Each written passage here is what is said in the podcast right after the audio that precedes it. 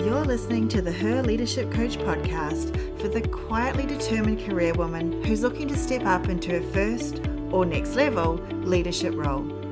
If you're looking to make a bigger, more positive difference in your organization, you've come to the right place. Well, hello, welcome in. It's Rochelle. On today's episode of Her Leadership Coach, we're taking a little detour. Now, don't worry, I am not straying too far from this season's focus on gender biases in the workplace because we have got plenty more ground to cover there.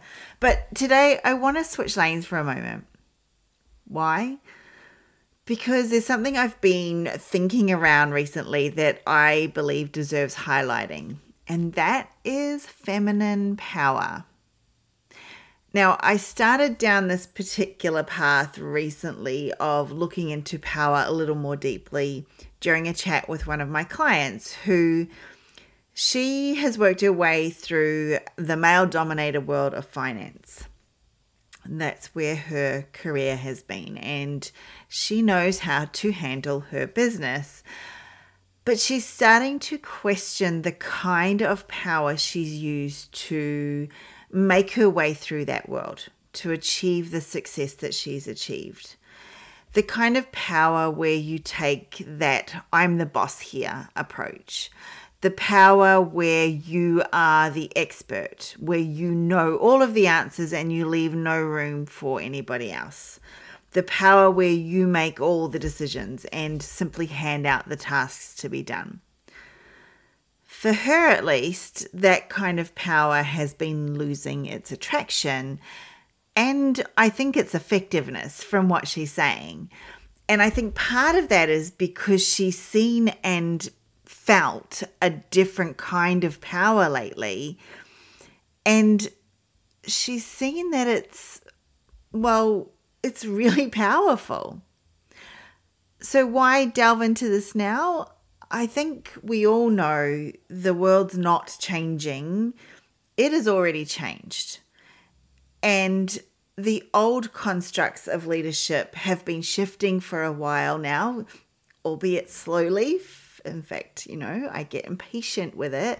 Um, but if you're listening to this podcast, then odds are you're ready to disrupt those old stories of power and redefine what it means to be a leader in today's world and you're not alone. I think this sense of questioning, this feeling of something's not quite right here, is something I hear quite often. Uh, I was running a workshop the other day at work with a group of women, and one of the questions I got them to discuss in breakout rooms was Who is your favorite leader? And it was so interesting to me that in the brief discussion we had when they rejoined the main room, one of the women they highlighted, in fact, the only one uh, that wasn't within their circle, you know, the only one that everybody would know was Jacinda Ardern. And if you haven't heard me discussing Jacinda before, she was the Prime Minister of New Zealand and is a fantastic example of a new kind of power. And I think was really noted for that during uh, the pandemic and during her time as a leader. So you might be beginning to see and feel that the textbook definitions of power, um, which are, well, let's talk about them, shall we? So, according to most dictionaries, power is about strength, force, authority, words that really scream dominance. And let's be honest, when you think of these terms, you're more likely to conjure up images of a boardroom than a nursery, right? The language of power is so deeply embedded with masculine descriptors that we often overlook the full scope of what power can truly be. But if we dig a little deeper into that definition, we find that power also refers to the capacity or ability to direct or influence the behavior of others or the course of events. And, my listening friend, this is where feminine power starts to make its entrance within that definition. So, you, like my client, might be feeling how exhausting it can be as women to go to work as leaders or aspiring women leaders and feel like we need to put a mask on day after day to kind of contort ourselves into someone else's idea or I guess for now society's idea of what a leader should be. And let's be real, those masks are pretty heavy and they really hide the most potent tool that you have, and that is your authenticity. That is what makes you a great leader. And yet, when my client first tried to put the mask down, she really felt a lot of resistance around it because masculine power was what she had become comfortable with over a long period of time, even though it was exhausting you know, we've grown up in a society that's put masculinity on a pedestal when it comes to the concept of power. Our early role models, pop culture icons, the media, even the education system have put this particular image of leadership in our minds, uh, of, of powerfulness is to be manly, right? Uh, strength, decisiveness, and authority they have often been held up as the must haves of a good leader. And honestly, I can't blame anyone for believing that now. The messaging for that is still everywhere. There was research done by the Geena Davis Institute. Who knew there was a Geena Davis Institute? Uh, she did some research back in 2014 that found movie portrayals of corporate leaders was incredibly skewed, with 86% of them being men.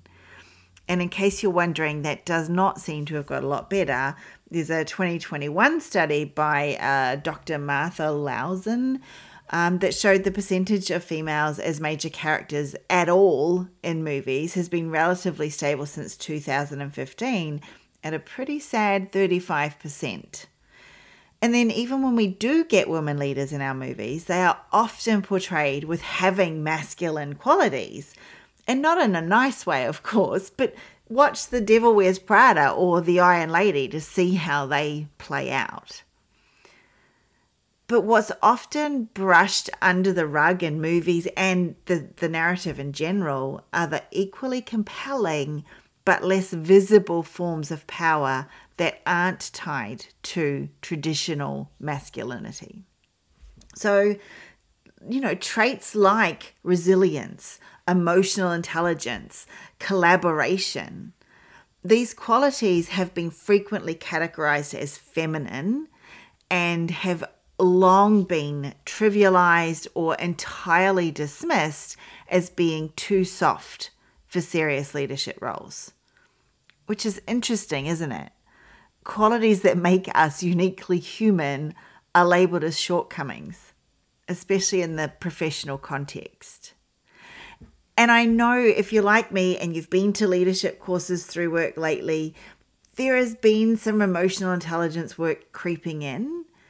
And yet, when I get put into breakout rooms with men, I don't think they get it still. I don't think it's still seen as truly a leadership quality. Um, it's almost seen as the flavor of the month. Now, before I go any further, I do want to be really clear. I don't believe traits such as being driven or empathy, decisiveness, or collaboration are inherently masculine or feminine.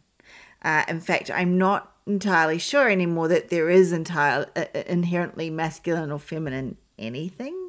Um, there's a book by Angela Saini. I think I've talked about it before on the podcast, but I loved it that much. That's why it gets a mention. Uh, it's called Inferior, and she dives into the science behind the genuine differences between men and women. A uh, bit of a spoiler alert there's actually not that many. Certainly not the differences I have been led to believe were biological my entire life. All of the stories about men are hunters and women are gatherers actually don't turn out to be all that true. So uh, read that if you want to know more. It's a fantastic book. Um, but what we've found is that men have had the narrative for so long around science, all the sciences and, and biology and archaeology and, and everything that shaped our culture, that those perceived differences, those stated differences, have been baked into the way we've been brought up. Mainly from as soon as we were born, right? People start talking differently to boy babies than they do girl babies. And these days, with all the gender reveal parties going on, even earlier, people talk to uh, fetuses, embryos, um, you know, as soon as we know the sex of a child, of, of someone in the womb, we start talking to them differently. So um, it's no wonder that we come out and, and turn out to be quite different with our traits. Um, but when I talk about masculine and feminine power or any other traits, I am talking about those traits that we have been socialized with rather than traits we are naturally more prone to from some biological imprint. Now, in saying all this, I'm also not here to place feminine power above masculine power necessarily. That would be replacing one form of imbalance with another. What I'm advocating for is a more nuanced, integrated approach to what power is, to how we show and act from power. One that brings together the best of both worlds at the right time. Um, as I said, the traits are not intrinsically male or female, they're human. And I believe a balanced blend of what society labels as masculine and feminine traits creates a holistic model of leadership that is not just effective, but also humane, right? For the people that are um, so called following us, for the people in our teams. So I want to say that in our quest to redefine power, it's not about flipping the script, it's really about rewriting it entirely. Okay, so with that out of the way, the $64 million question is how do we begin to embrace this new, more balanced paradigm of power? What does it look like when we step into our fullest potential and we start to break free from what society has told us for so long true power really is. Now, first and foremost, I do want you to tap into this. Having power does not have to dilute others' power. In fact, real power amplifies others.